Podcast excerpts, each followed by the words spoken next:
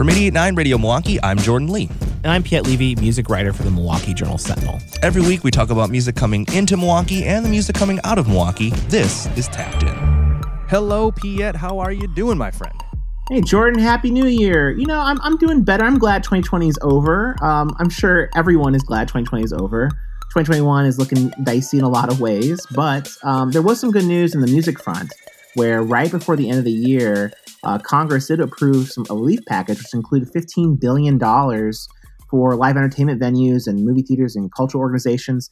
That follows the state program from Governor Evers, uh, which grew to $16.7 million for live venues. So, right at the end of the year, live venues got uh, a lifeline that they desperately needed. Absolutely. And of course, here on Tapped In, we've talked about NIVA, the National Independent Venue Association's efforts to make sure that these venues were not forgotten in this kind of relief package, and they were not forgotten. And in fact, we have even more details to discuss today about how large and small venues across the state are going to get some relief. Uh, Piet, let's start by digging into some of the details. In the past, we were speculating, you know, we kind of understood how large groups like the Pabst Theater were going to be able to show the books and say, hey, we lost money. But we didn't understand how smaller venues like the Cactus Club were going to be able to receive relief. But we have some updates and some new information on how this is all going to work. Yeah, so uh, let's talk first at the state level. I mean, originally it was a $15 million grant program that was announced. That was money from the CARES Act. And when they announced the uh, the recipients, I think in November or early December, there were some people that were left out, and and people were upset about that, including the Cactus Club. The issue for the Cactus Club was that you know Kelsey Kaufman bought the place in February, right before the coronavirus crisis hit, um, so that made her ineligible for the PPP back in the spring, and again initially ineligible for this grant program. Uh, Peter Jest with his uh, promotion company, Alternative Concert Group, also didn't get anything for that group. But um, there was uh, reapplications, and that grant program actually grew by 1.7 million dollars. It became a 16.7 million dollar program, and everyone that that appealed, including uh, Peter Jest, including Cactus Club, did get grants, um, which is amazing. It's amazing that basically, you know, most of the people in the live music industry were covered. And on the national level, you've got um, this $15 billion program.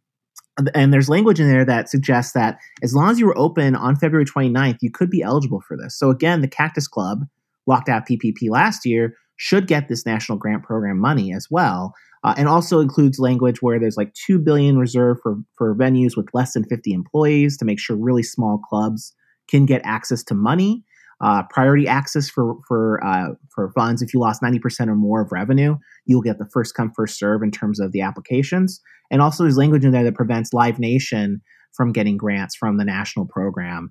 Uh, so they don't take away that money. Uh, big corporations that run, like you know, for instance, Alpine Valley Music Theater right. in East Troy. Right. So uh, I think this is really great news. This is news that venues have been really striving for and looking for. Venues were really concerned that the whole industry would just kind of fall apart without relief, Absolutely. and there is relief. And this relief is coming at the end of the hardest 10 months that the music industry has ever faced. Uh, your, your article yeah. at jsonline.com says that Pollstar projects a $30 billion loss. I'm going to say that number again a $30 billion loss.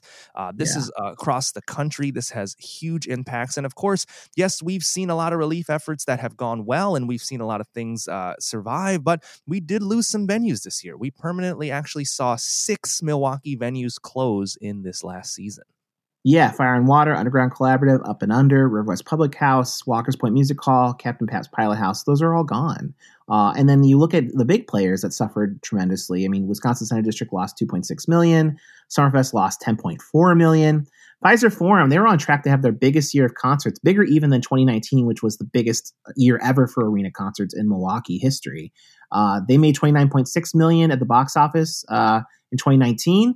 Uh, I mean, they they made like you know they basically did not make thirty million dollars at the box office alone right. this year because they were shut down. So this has just been devastating for everyone.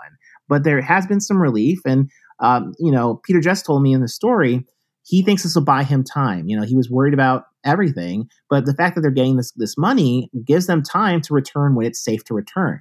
The big question now is when will it be safe for venues to return to open? Coming up after the break, we're going to talk about what it's going to look like. We don't know, but we're going to take a guess. And we're going to talk about what we can expect from possibly uh, concert experiences being like, considering uh, vaccination and group gatherings. That's all just a little bit of speculation from me and Piet coming up next on Tapped In. Stay tuned. We make it our mission to amplify positivity, so we're starting 2021 with gratitude. Thank you for supporting the Radio Milwaukee team. Because of you, we're still here to be your work from home companions, your go to for music discovery, and more.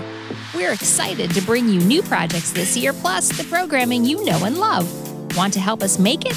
Visit radiomilwaukee.org and click the orange heart to join today. Hello, Piet. We are back. It's Tapped In. I'm Jordan Lee from 889 Radio Milwaukee, and every week, Piet Levy from the Milwaukee Journal Sentinel joins me as we talk about the music that comes into our city and the music that comes out of our city. Well, this last year in 2020 was a lot easier to talk about the music coming out of our city that was being released because there wasn't any music coming into the city because venues shut down early in the year and continue to remain closed even on this date that we're recording the podcast. But in that time, we've talked about some really exciting stimulus that has come through to help support those venues. And now we want to get into a little bit about what we think it's going to be like in 2021 when it comes to returning to live music experiences. I think I can speak for you, Piet, in saying that we both really want to get back to seeing live shows, but we also want to do it safely and we want to do it smart. So let's talk about when we think shows are going to return and what we think they're going to be like. We can guarantee one thing it's going to be slow going. Yeah, very slow going. When I talked to Gary Witt, um, I don't know if this quote ended up in my story at jsonline.com, but Gary Witt from Pabst Theater Group, he suggested it wouldn't be a light switch. It's going to be more like, a light dimmer. And it's going to be kind of just gradually kind of growing. Um, Raj Saha, the manager at Fiserv Forum, he was speaking to a William Morris agent that's a friend of his who suggested, you know, the hope is that by fall things will be busy and then 2022 things are going to be nuts uh, with with tours. Um, so that's kind of the hope right now is that you know this spring is probably going to be pretty dead. Um, there's been a couple like social distance shows here and there, like there's been some in South Milwaukee. They might do more. Pabst Theater Group has a, a John McGivern thing with a local thing going on. Gary Witt suggested maybe a comedian or two might come in here and there for socially distant shows. But there's just the money's not very good for socially distant shows. Uh, and again, safety is going to be the top priority for everyone. So the, the hope is that the, the cautious optimism is that by summer, the industry is really kind of hoping that there can be outdoor concerts again. I mean, the, the president of Live Nation had suggested that, that they think they can get back to scale in terms of amphitheater shows and festivals and things like that by summer for outdoor concerts. The CDC suggests uh, outdoor uh, conditions are not as risky for coronavirus, uh, although they still stress that you should wear masks uh, when social distancing isn't possible, which it's not at a festival or amphitheater. Um, that's kind of hope of the industry. And then the thought is that hopefully by fall, after you know enough people have herd immunity from the vaccinations, Fauci suggested 75 to 85 percent of the country. So if that's done, that where we can reach that point by fall, we can start to get back to normal and start to have some shows again uh, indoors. So everyone's kind of got their eye on summer here at Radio Milwaukee. We've been talking about uh, that feels in a festival town here in a city that has so many outdoor events going on that we should return to some sense of normalcy in that environment. Although you did just say we need to see a lot of vaccination 75 to 85% of Americans would need to be vaccinated to reach that kind of level of safety for herd immunity. Uh, with the way things are going right now, I mean, I, I can't predict what February, March, and April are going to look like, but I just saw a statistic this morning only 1% of the state has gotten vaccinated so far. Yeah. It seems like we're going to need some time. Definitely, I think we're going to need some time. And so I think summer is a big question mark uh, around the country, but certainly in Wisconsin. Right now, um, you know, again, the industry thinks maybe outdoor concerts would be okay to get back. We do know that there's some shows booked for outside in the summer. Uh, Summerfest, for instance, has three consecutive three day weekends starting June 24th. It's their new format. Eight of their amphitheater acts moved um, to those new dates. Right now, they're kind of going full speed ahead for June until they can't. Uh, Don Smiley, the, the, CEO of Milwaukee World Festival uh, Inc., suggested they do have contingency plans in place, and I'm sure all the festivals do. Where if some, if that's looking too soon, if, if June doesn't look like it's likely that you know people can gather outside, yes, it's outside, but still mass gatherings, um, then I think I wouldn't be surprised if we see Summerfest suggest, okay, we're going to try for September or October or something like that, similar to what they initially suggested for 2020. You know, you may recall that they had the original June dates, they kicked it over to September, and then ultimately decided we got to scrap it for the whole year. So I'm guessing that's probably going to be the industry hope is that if we can't get things going for the summer, by fall, it will be safe enough again to have outdoor concerts. Because again, you're just talking about huge gatherings, and, and even if you had like a mask requirement, how likely is it that people are going to really honestly wear masks the whole time, especially if they're starting to drink and all. It's just it's really really complicated and, and really tricky and really risky. It is, and and and I mean, I I don't want to forget the elephant in the room here, but there's been kind of a weird uh, cultural line that's been drawn on yeah. how people do and don't want to comply with these things. So then, you know, that draws these lines too, where you have people who are getting together and they have different opinions on how they should or shouldn't be safe, and then it does kind of what's the one bad apple ruins the bunch kind of analogy here, yeah. where you might not be able to do these things because people want to choose to not comply. And that's a huge what if here that we can't understand as well. But uh, one thing we do know is that everybody is anxious to get back to live shows. So we'll see how this goes. In the meantime, I want to remind our listeners, as something we've said on the podcast before, is to continue to support the artists that you love any way you can if you can buy some records, if you can uh, buy a T-shirt, if you can share their music to make sure that they're doing all right at this time, because creativity is going to be the thing that keeps us uh, going through all of these weird moments that we've been in, and uh, it's something we really want to see thrive here in the city of Milwaukee, especially for our Milwaukee musicians who have had such a rough year and go at it.